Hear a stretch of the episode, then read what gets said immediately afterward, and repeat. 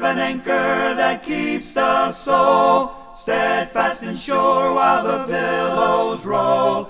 Fastened to the rock which cannot move, grounded firm and deep in the Savior's love. Spiritual Sword Media presents The Anchor of the Soul with Mike Hickson, preacher for the Olive Branch Church of Christ in Olive Branch, Mississippi. And now, Mike Hickson. The theme of our study tonight, when in need, turn to the Lord. The song that we sang a moment ago, Does Jesus Care? The response is, I know He cares.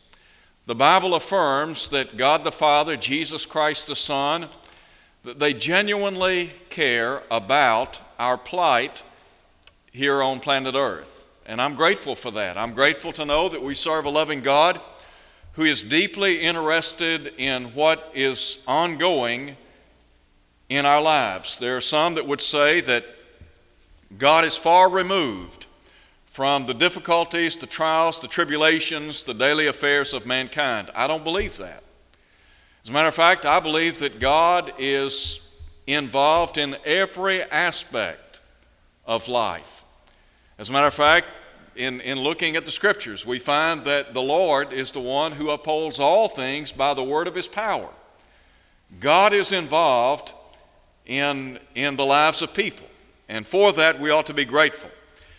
In verses forty-six through fifty-two, we have the account of a man by the name of Bartimaeus.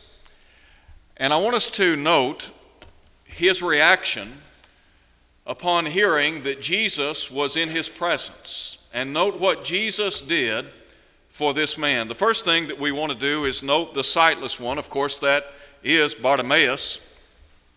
What about the condition of this man? Note, if you would, what is said in verse forty-six. Then they came to Jericho. Jericho, geographically, was located northeast of the city of Jerusalem. And if you read the parable of the Good Samaritan, you'll see that the man that fell among thieves was making that journey from Jerusalem to Jericho. And it was said to, to have been a very rocky, hilly terrain. And so uh, it's also called, historians call it the City of Palms.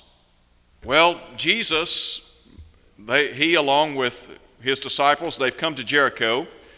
And as he went out of Jericho with his disciples and a great multitude, Mark tells us, blind Bartimaeus, the son of Timaeus, sat by the roadside begging.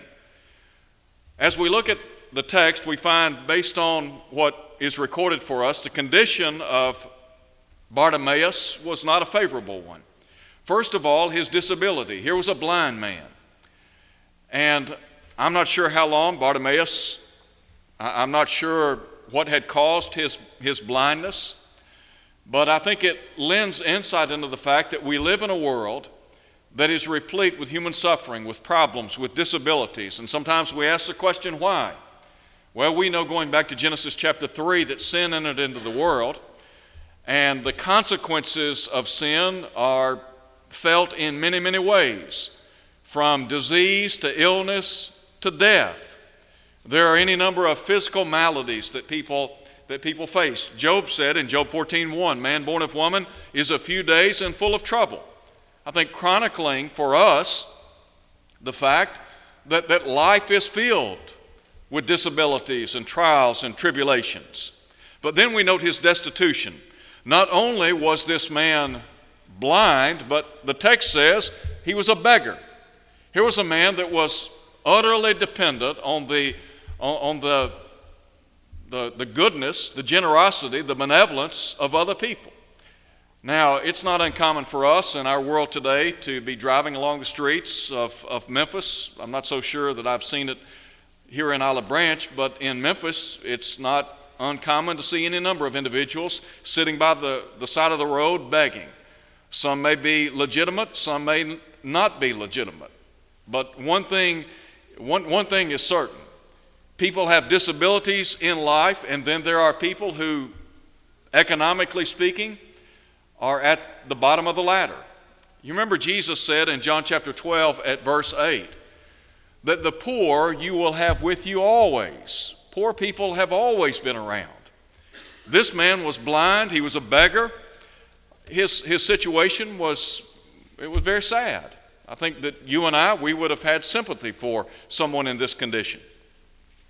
But note, if you would, verse forty-seven. Here we find the cry of the man. Mark said, when he heard that it was Jesus of Nazareth, he began to cry out and say, Jesus, Son of David, have mercy on me. Here's what I think we need, we need to understand here. Bartimaeus was a man of faith. How did he know, how did, how did he know that Jesus was the Son of David? If you go back to the Old Testament and you look at, at for example, Psalm one hundred ten at verse one, there is a statement made by David. He said, the Lord said to my Lord, sit on my right hand till I make your enemies your footstool. Jesus quotes this in the gospel according to Luke. And Jesus, of course, constantly engaged in dialogue with his detractors. And if you look at Luke's account, you'll find that they had been pressing him on a number of issues. And so Jesus just made reference to the fact that he was the Son of David. And basically the question is, how do you account for that? Go back to the Old Testament and you, you read of a prophecy made in Second Samuel chapter seven, verse twelve and following, where the Messiah would come through the family of David. David, one of the great men in the history of Israel, the first, well, the second king over the United Kingdom. He followed King Saul. Saul had disobeyed God. God removed him, anointed David. David later took the throne. David was a man after God's own heart. David was a great man, and through his lineage, through his family line, the Christ, the Messiah, would come. Now, Mark tells us that this man began, began to cry out and say, Jesus, Son of David, have mercy on me. If you drop down and look at verse fifty-two, after this man's sight has been restored, or after he has received his sight, Jesus said to him, go your way, your faith has made you well, or your faith has saved you. Jesus acknowledges here that this is a man of faith. This man has faith. How does faith come? The Bible says faith comes by hearing, and hearing by the word of God. Romans ten seventeen, we're instructed to walk by faith and not by sight. Here's a man who is sightless, and yet apparently has some measure of faith in the Lord. Wonder if he had ever heard Jesus speak before. Somehow this man had heard about Jesus. Either someone had told him about Jesus, or he had heard about Jesus, or rather he had heard Jesus firsthand. Look at all the miracles that are attributed to Jesus throughout the New Testament. Is it the case that Bartimaeus may have heard about some of the great miracles that our Lord had performed? When you begin to catalog the miracles that Jesus performed, any number of things that he did that, that underscore his deity. Why did Jesus perform the miraculous? Well, the miraculous was intended to authenticate, to certify that he was who he claimed to be. That is, he was the Son of God. So here's a man of faith. But now note the crowd's mandate. In verse forty-eight, then many warned him to be quiet, but he cried out all the more, Son of David, have mercy on me. Here was a man that wanted to be in the presence of Jesus. And we talk about wanting to be in the presence of the Lord. I think about individuals who have problems. If you had problems physically, mentally, emotionally, whatever the case may be, had you lived in the first century, would you have wanted an audience with Jesus? I think about the Lord. And as the Lord went from town to town, from city to city, and, and visited with people, and all of the many people that came to him, with their wide range of problems. I, I can just imagine Jesus saying, you came to the right place. If you have problems and you turn to the Lord, I assure you, you have turned to the right person. Here's a man that demonstrates a measure of faith. And I, I think that his faith is worthy of our emulation, because here were people saying, what you need to do is be quiet. Don't, don't be calling Jesus. And yet what does he do? But he cries out all the more. So we look at the sightless one, but now consider with me, if you would, the sovereign one. First of all, the concern of Jesus. Go back again and look at verse forty-eight. Then many warned him to be quiet, but he cried out all the more, Son of David, have mercy on me. So Jesus stood still and commanded him to be called. Then they called the blind man, saying to him, Be of good cheer, arise, he's calling you. Somewhat interesting that on the one hand you have this crowd trying to suppress Bartimaeus from, from calling out to Jesus, and then after Jesus commands him to be called, what do they do?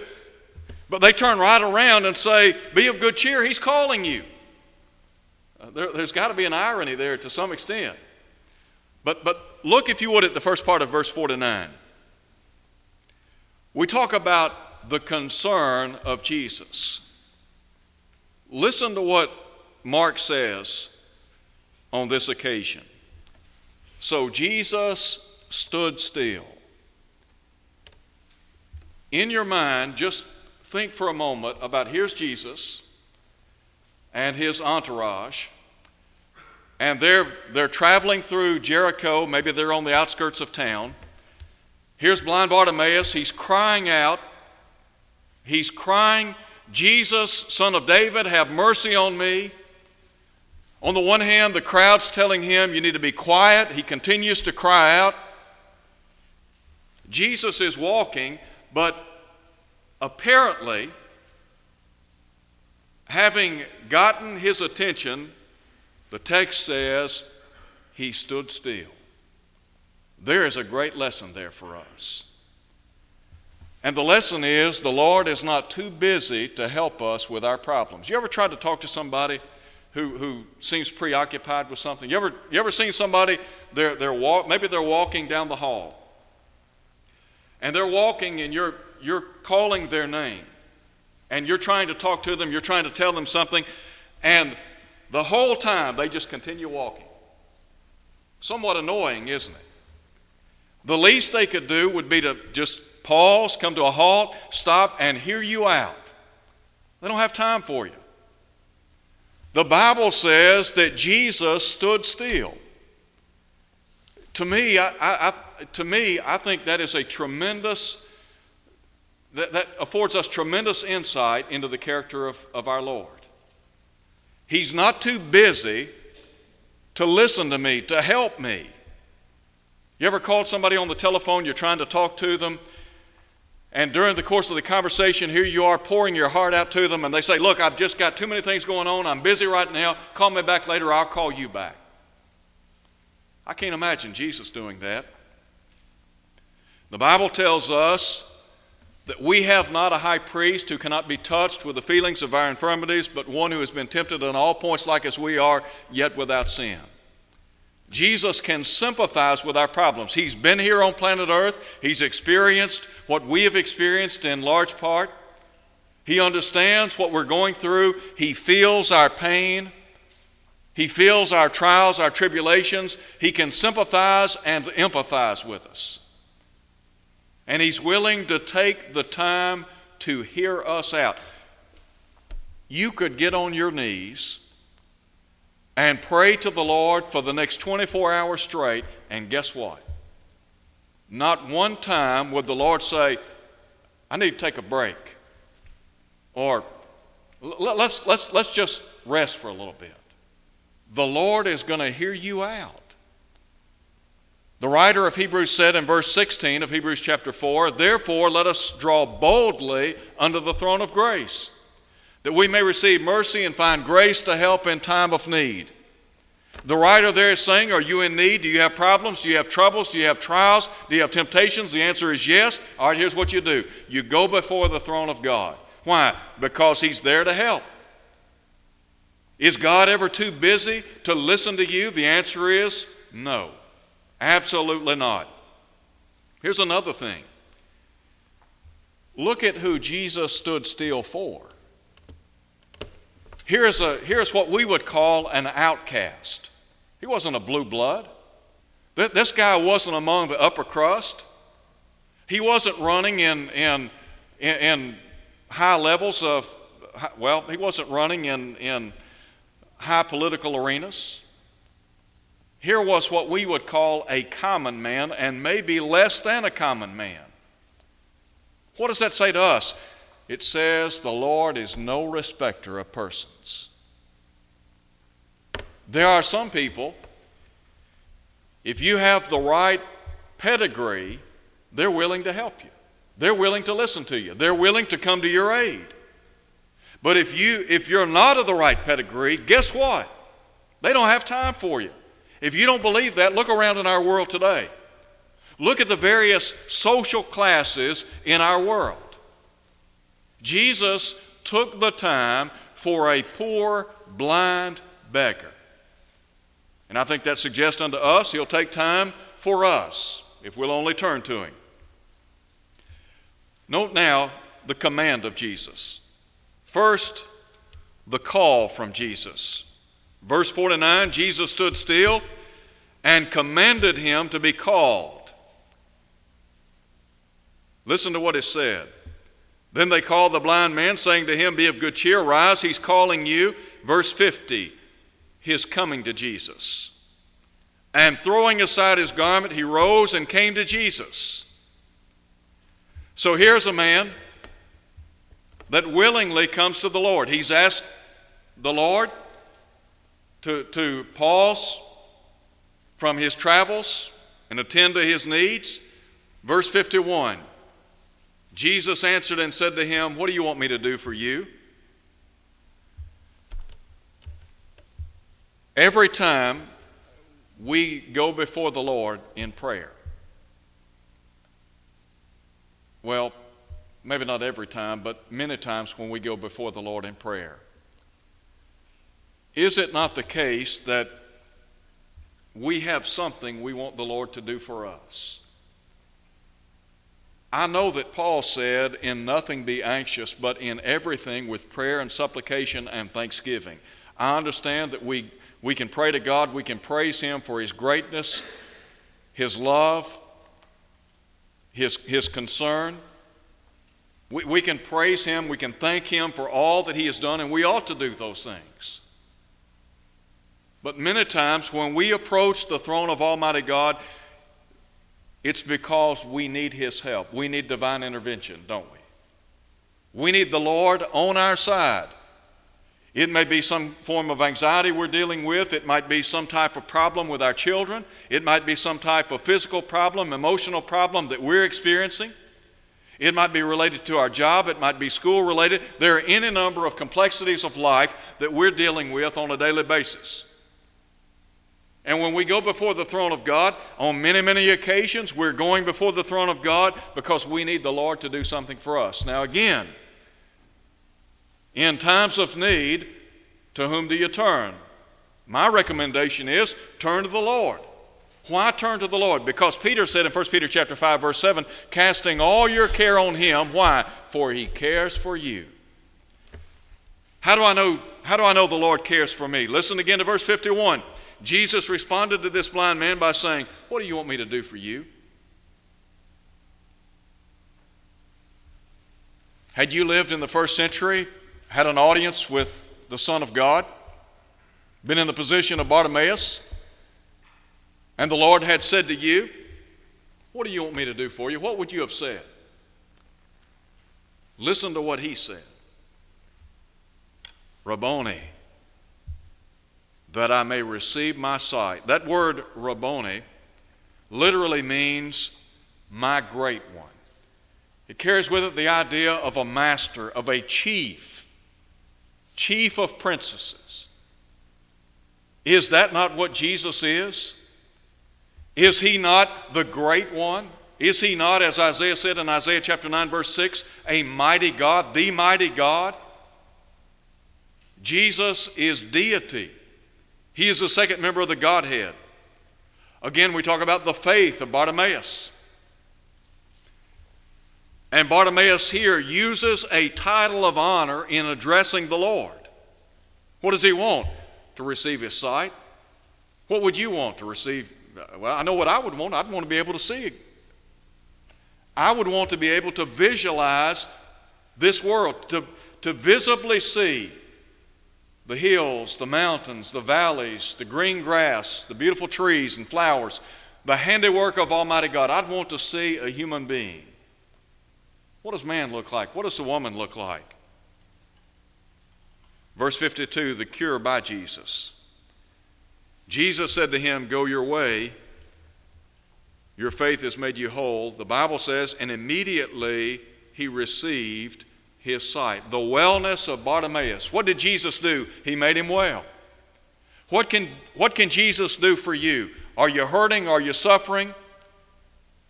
Are you lacking spiritually? Here's what Jesus can do for you. He can make you well. A couple of weeks ago, we talked about the great physician. Jesus is the great physician. And Jesus, as the great physician, came not to minister to the righteous, but to those who are sick, those who are sick with sin. Jesus can make you well if you'll turn to him. And then the wisdom of Bartimaeus. Listen to what Mark says. Immediately he received his sight and followed Jesus on the road. Wisdom says, wisdom suggests that when you have a personal encounter with the Lord, when you come face to face with the Son of God and you come to be delivered from, from whatever maladies you have, physical or spiritual, that you follow him. I understand that we're not living in the age of the miraculous today.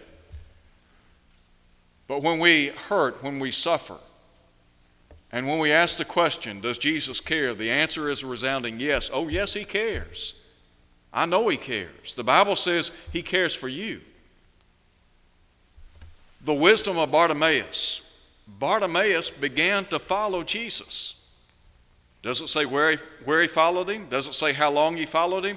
But I, I would assume he became one of his disciples and became a regular follower of the Lord. How can you and I come to an appreciation of who Jesus is? By reading and studying the Scriptures?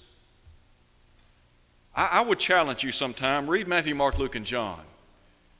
Each writer gives somewhat of a different perspective of the life and ministry of Jesus. Sometimes those writers fill in gaps that others have omitted.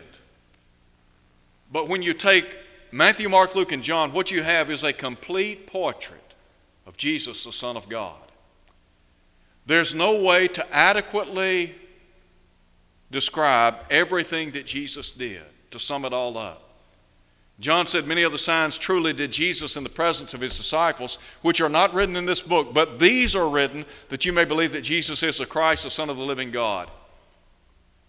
Well, go through, sift through the four narratives of the gospel and, and read the details of how Jesus came in contact with person after person after person. Some were sick, some were diseased, some were blind, some were deaf, some had problems with their children, some had faith problems. All of these varying groups of people. Jesus took time for each of them. And Jesus aided them if they truly, genuinely wanted his help. What does that say to us? It says to me that when we have, when we have needs in this life, we can turn to the Lord. I can't think of anyone better to turn to than the Lord.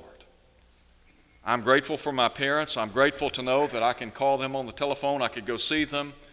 I could ask for their advice. I could, I could seek their input, their counsel. They'd give it to me the best they could. I'm grateful that if I were to have some kind of, of physical sickness, that I could call on friends and family members and they would minister to me as well as they could. But the bottom line is no one can help like Jesus. No one can minister to us No one can serve us quite like the Lord. We need the Lord. In closing, life is tough. I don't know if anybody's ever told you that or not, but life is very tough. And because it's tough, you need someone in your corner. You need an ally. The best ally I can recommend, Jesus Christ, the Son of God. Look at what Jesus did for Bartimaeus. Jesus restored this man's sight, gave him sight. There are a lot of people that are blind, spiritually speaking. They're blind to the truth of Almighty God. Read John chapter nine sometime, where Jesus healed a blind man. The religious leaders of our Lord's day, those who doubted him, who didn't believe in him, spiritually speaking, they were blind. And sadly, there are some people that are blind to the truth of Almighty God. They're blind to Jesus. They're blind to what he can do and what he has done. Here's what Jesus said, "You shall know the truth, and the truth shall make you free."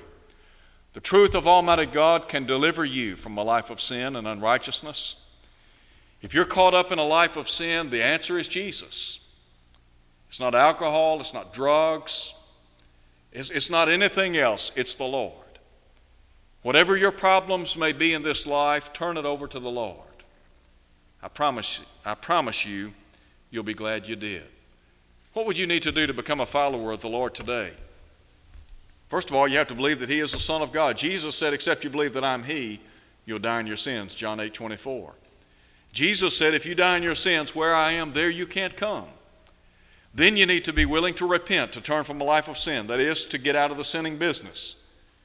Jesus said, I, I tell you nay, except you repent, you'll all likewise perish, Luke thirteen three. And then to confess with your mouth what you believe in your heart, that Jesus is the Son of God. The Bible then says we are to be immersed in a watery grave of baptism. When we are immersed in water, we contact the blood of Christ, which washes away all sins, Acts twenty-two sixteen. We become members of the family of God. We have the quality of life defined as eternal, Titus one, verse two. And if we're faithful until death, the promise is the crown of life, Revelation two ten. Maybe you're here tonight. For whatever reason, maybe you've gotten off track spiritually. Maybe troubles have come, trials have come, temptations have come, and you've given in. You've given up. Well, there is a road home. What would you need to do? James said, confess your faults one to another, pray one for another. Could we pray with you and for you, knowing that God will abundantly pardon? Thank you for listening to The Anchor of the Soul. Your speaker has been Mike Hickson, preacher for the Olive Branch Church of Christ, located at ninety-one hundred East Sandage Road in Olive Branch, Mississippi. To hear this lesson again and to see video archives, go to olive branch church of christ dot org. Tune in next Sunday for more of The Anchor of the Soul. Will your anchor hold in the storms of life, when the clouds unfold their wings of strife? When the strong tides lift and the cable strain, will your anchor drift or firm remain? We have an anchor that keeps the soul steadfast and sure while the billows roll. Fastened to the rock which cannot move, grounded firm and deep in the Savior's love. Hi, I'm Mike Hickson. We hope you've enjoyed the Anchor of the Soul radio broadcast. Our worship services at the Olive Branch Church of Christ begin at ten a.m. each Sunday morning. Our Sunday evening service starts at six p.m. If you're in the Olive Branch area, we would love to have you visit with us. Services at the Olive Branch Church of Christ are streamed live over the internet each week. Please visit our website for additional details. That website is w w w dot olive branch church of christ dot org. Join us again next Sunday morning on this station at eight thirty a.m. for the Anchor of the Soul. This is a presentation of Spiritual Sword Media. We have an anchor that keeps the soul steadfast and sure while the billows roll. Fastened to the rock which cannot move, grounded firm and deep in the Savior's love.